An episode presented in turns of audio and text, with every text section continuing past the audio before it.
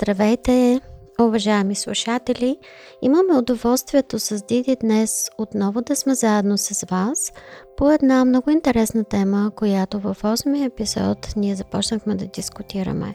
Една много интересна история на наша читателка, която ни е изпратила. Тя провокира много коментари, интересни дискусии и аз ще се радвам днес Диди отново да провокира моите разсъждения. Диди, може ли да започнеш с историята на дамата и да продължим? Развълнувана съм за това, че ще продължим да говорим за това, тъй като темата, която проблемът, който изживява дамата, която ни писа по Фейсбук, реално е много масов. И за това нашия подкаст, наречен Емоционалната интелигентност, рецепта за развитие, е създаден за да ви помага. Слушайки нашите разсъждения, може вие да ни допълвате, да коментирате, да изпращате допълнителни истории и най-важното да изпробвате рецептите, сготвяйте си ги. Нека сега да припомним историята, която е на нашата слушателка. Здравейте, отчаяна съм. Всичко, което започна да правя в последните 3 месеца се проваля. Нямам желание да продължавам тази битка с живота си, защото винаги губя. Близките ми казват, че не се справям добре, аз се дразня на това, което ми казват. Объркана съм от една страна, зная, че се прави, а от друга страна не мога да приема техните оценки. Ядосвам се на себе си, зная, че съм по-способна и умна от тях, но не мога да намеря сили да се справя сама, не зная какво да правя, помогнете ми. Нещо, което ми прави впечатление в самата история, което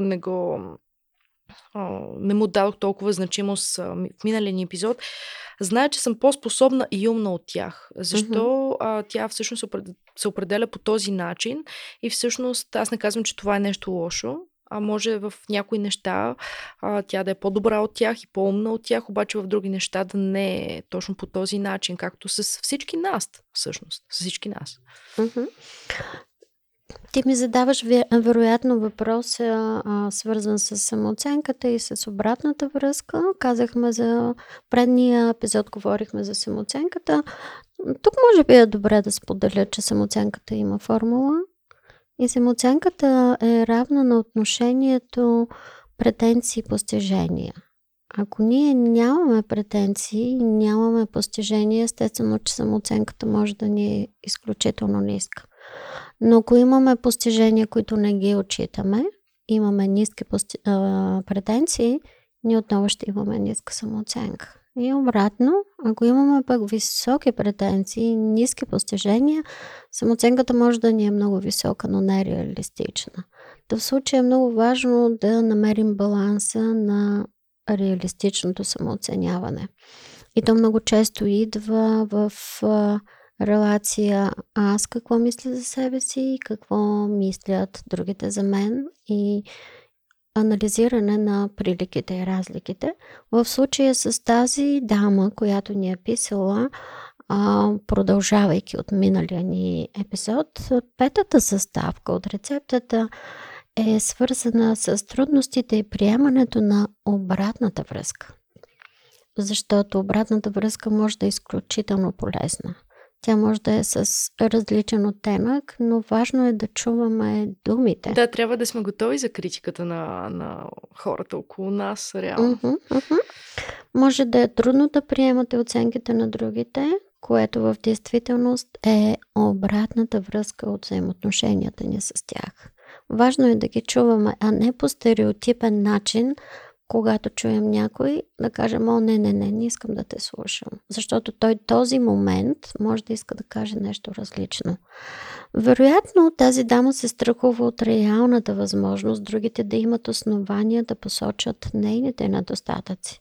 Защото тя мисли, че е по-добра, но тази самооценка може да не е реалистична.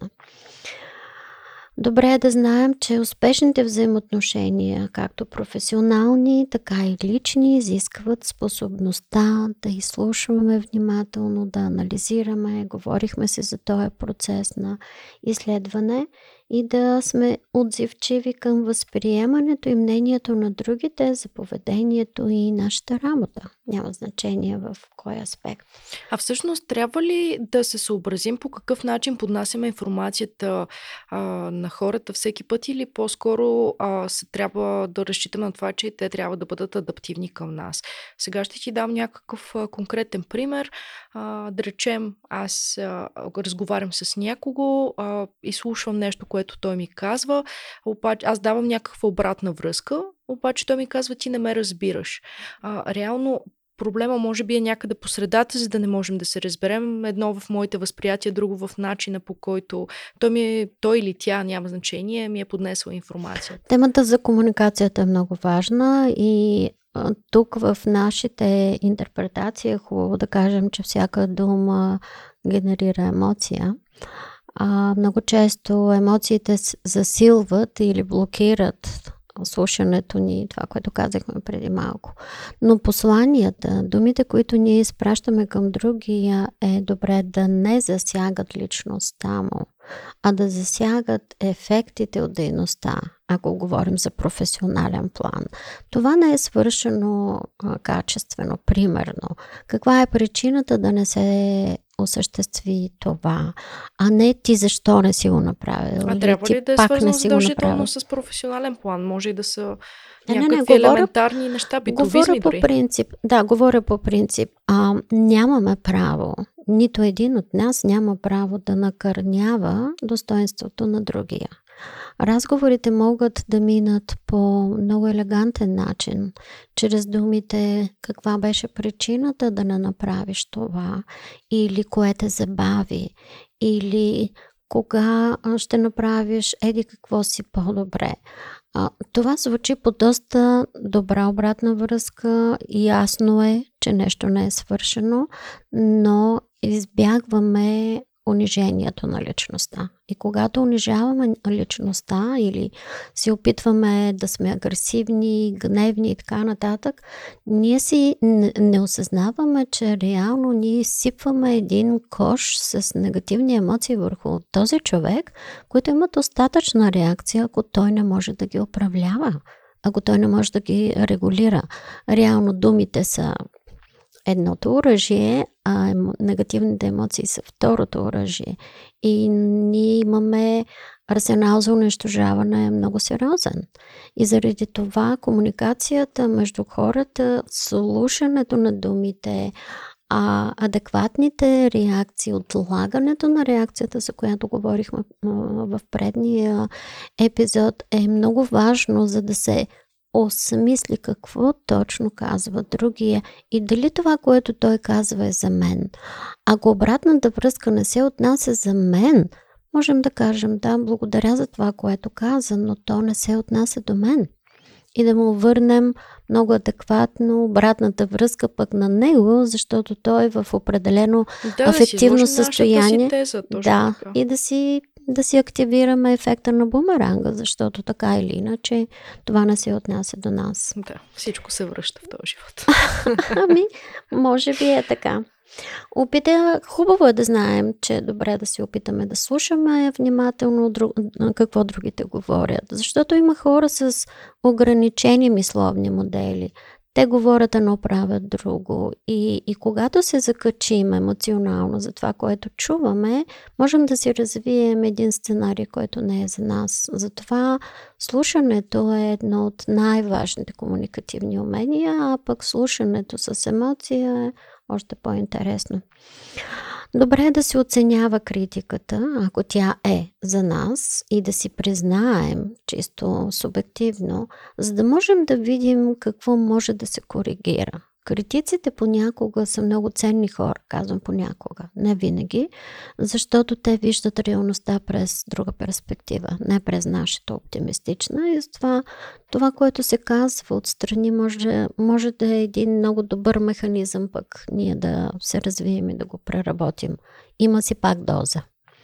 Във всяко едно отношение в нашия живот има доза. Доза на думи, доза на емоции, доза на взаимоотношения, доза на реципрочност. Всичко това е изключително важно. Хубаво е да запомним, че недоволствата на другите хора не винаги могат да се отнасят до нас. Те могат да се отнасят до конкретната ситуация и тук има един механизъм. Ние отново да се скачим с емоцията, която другия не ни я предава. Разбирате ли? Разбираш ли, да. Диди, какво искам да кажа? Че ние сме тези, които възприемаме или не възприемаме ответната реакция. Ние реално си преценяваме дали да се обидим за нещо или не. Абсолютно, защото ако ние споделим нещо от наша гледна точка, тази гледна точка е субективна. А реакцията ни носи отговорността на нас самите. Така че в този целия компонент от фактори, добре е да си ги отчитаме всички тези. И връзката с обратната оценка на другите при тази дама наистина има нужда да бъде задълбочена. Да направи тя изводи по отношение на други области в живота и от това, което чува. Ако смята, че критиката не е вярна или не е основателна, може да я заяви откровено или да се дистанцира от нея. Да, реално тя в някои отношения може да дава и да има по-адекватна позиция, да кажем. Да го кажем по този начин, отколкото другите около нея, които са стадото критици около нея, но пък въпреки всичко е добре човек по този начин всъщност да озрява и трупа допълнително емоционална интелигентност и емоционален капацитет като цяло, като има повече гледни точки зад себе си, т.е. или пред себе си, различни тези, различни вероятности, защото, както споменава в предишния епизод, не всичко е черно-бяло и това са крайности. Света е шарен, хората имат различни мнения и е добре всъщност да се запознаем с различните мнения, различните гледни точки. Колкото повече гледни точки ние отчитаме и се вслушаме в тях, толкова повече варианти за действие ще има и това е свързано с нашите претенции. Част от шестата съставка от рецептата ни е свързана с нереалистичните ни очаквания, високите претенции. Има хора, които предварително са задали сценарии на нещата около себе си и как те трябва да бъдат развити. То реално човек, когато влиза в хипотетични сценарии си е като влизане в някаква безкрайна спирала. Много личното ми мнение всъщност е, че това място е много опасно.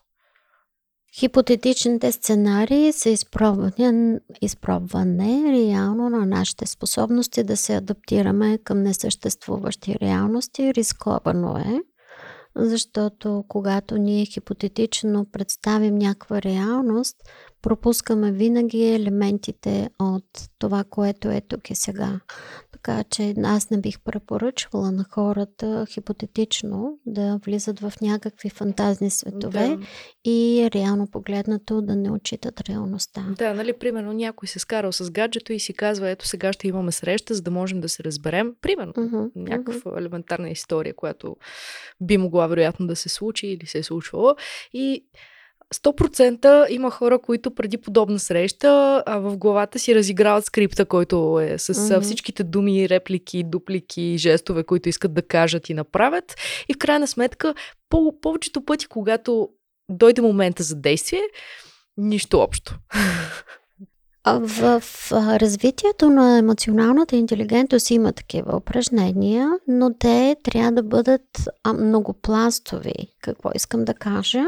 Ако създаваме скрипт с позитивни емоции и позитивен край, happy end, добре е да имаме скрипти с това, че може да не се получи така, както искаме и да имаме готова емоция и готово решение при негативен обрат.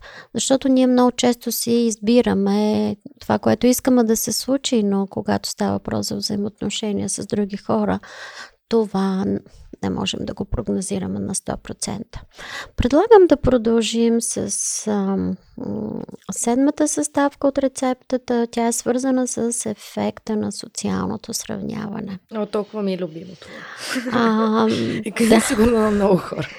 Който много често ни задържа в кръга на токсичните мисли. ма той другия има това, защо нямам, или аз имам еди какво си, той другия би трябвало да има. А реално не си даваме сметка, че има неща, които ние имаме, пък другия няма. Обаче ние се вглеждаме в неговите позитиви, които има така доза завист, да кажем и яд на себе си, че ги нямаме. Един от авторите, който работи в сферата на благополучието, Селингман, казва, че ако ние постоянно се сравняваме с другите, що се отнася до компонента щастие, ние никога няма да се чувстваме щастливи, защото губи се уникалността ни, губи се това, което ние имаме, което не отчитаме, винаги се стремим да наподобяваме на някой друг и нашия мозък отчита дефицит. Колкото повече дефицити отчитаме, толкова повече негативни емоции провокираме. Ако обикновено сравняваме себе си с другите, несъмнено ще открием именно празнота на съответствие и тогава даваме изключително мощна енергия на незадоволените ни потребности.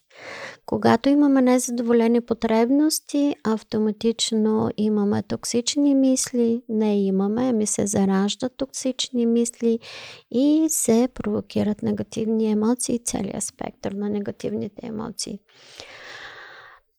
Малко повърхностни познания за личността, характера, емоциите на другите могат да са подвеждащи, защото ние не познаваме хората, с които се сравняваме, не познаваме техните трудности, цялата им история и в един момент може да се окажем неподготвени. Никой друг човек не може да знае със сигурност какво от нас се изисква, за да успеем и колко ресурси ще вложим, защото крайният резултат, той винаги е само един факт, без да се види цялостният процес. Затова най-уместното сравняване за вас сте самите вие. Сравнявайте се със себе си, уважаеми слушатели. Нека и тази дама, която ни слуша, да се сравнява със себе си. Ако осъзнаете, че редовно мислите за някой друг и като резултат се чувствате посредствен човек, моля, обърнете фокуса обратно към вашия живот. Да, можем да се сравним със себе си, примерно преди 5 години, да си дадем равносметка всъщност, че ние сме постигнали немалко неща. Абсолютно. И нашата експертиза в нашия живот ще ни даде именно постижението. Усещане за постижение ще повиши и самооценката ни, ще ни даде оптимизма, ще ни даде изключително много увереност, че можем да продължим нататък. Фокусирането върху негативното, което е много силен акцент в писмото на нашата дама, е част от 8-та съставка на рецептата. Всичко, върху което можем да насочим мисленето си, е от значение. Колкото повече се фокусираме върху негативното, толкова повече ние не можем да видим ефектите на позитивните ситуации и събития около нас. Да, ние мисля, че доста добре разгърнахме точно тази тема и обаче с доза внимание за това да не си сложим и розовите очила. Тук искам да кажа, че важно е да избираме мисли и емоции, които ни карат да бъдем стабилни, устойчиви, адаптивни, а не безсилни. А не да се подценяваме, защото порочния кръг ще го възвърнем. Тогава си се превръщаме в жертва, всъщност. И за това една много интересна съставка от рецептата ни е да се направи списък, да се идентифицират устойчивите ресурси, качества, да разчитате на тях, да обръщате внимание на постиженията във вашия живот. Даже можете да помолите няколко ваши приятели да ви напишат писма с вашите позитивни характеристики, с вашите постижения, които вие да прочетете и да видите, че те съществуват, но не през вашата негативна перспектива. Това са характеристики, които обратната връзка ще захрани вас самите. Ако ви е трудно да се справите сам в такива случаи, направете списък с успехите си, дневник на вашите успехи. Всеки ден отчитайте по едно нещо, което сте направили, за да може След като мина един известен период от време, прочитайки и връщайки се назад, да си кажете: вау, аз наистина имам достоинство. 9-та съставка и 10-та са също много интересни. Потребността от одобрение. Ние спадаме доста често в негативни състояния и много искаме някой да ни извади от там. Да, трябва някой да ни каже браво задължително. Просто няма как. И това е феномена на зависимостта от оценките от другите. Хубаво е да сме си самодостатъчни, що се отнася до оценките на това, което правим, но те да са реални, те да са с достоинство, защото пак връзката с самооценката, ниско-високо самочувствие ще има изключително много вариации. Да не забравяме, че ние живеем друг начин на живот, да не се връщаме в детството, когато сме били санкционирани, когато част от нашата детска инициатива е била блокирана. Да, вече сме големи, мама и тати няма да ни се карат. А да си даваме сметка, че тук и сега правим неща, които са много различни. Стартирайте процес на самоокуражаване днес. Аз бих казала на всички, които ни слушат, и на дамата, която ни е писала. Огледайте се, избройте колко хубави неща сте направили, колко ценни думи сте казали, какъв ви е мисловният модел, който вие ориентирате към другите чрез посланията. Това може да е едно много ценно нещо. И вижте вашия мисловен модел до каква степен се свързва с другия. Ако използваме добронамереност към хората, които не го препознават, естествено, че рефлексията няма да е приятна, но трябва да направим избор на кого, какво хубаво ще кажем, за да го чуе той, а този, който няма ухо и око да види и да усети, да бъдем по-премерени в това, което казваме. Днес, защото реално хабим собствената си енергия за това. Точно така. Окуражаването е нещо много интересно и то е наша отговорност. Хубаво е да си намираме поводи да се окуражаваме, хубаво е да си намираме поводи да си казваме: да, аз приемам това, което съм, аз приемам всичките си емоции, те са мои, те са характерни за мен, харесвам, одобрявам себе си. Колкото и прозаично да звучи, оттам започват първите уроци по приемане. Благодаря ти, Диди, за възможността много дълбочинно да разгледаме тази история и с твоите реплики и включвания да дадем дълбочина на този разговор. Надявам се дамата да е... Както ме познаваш, аз съм си любознателна. Да.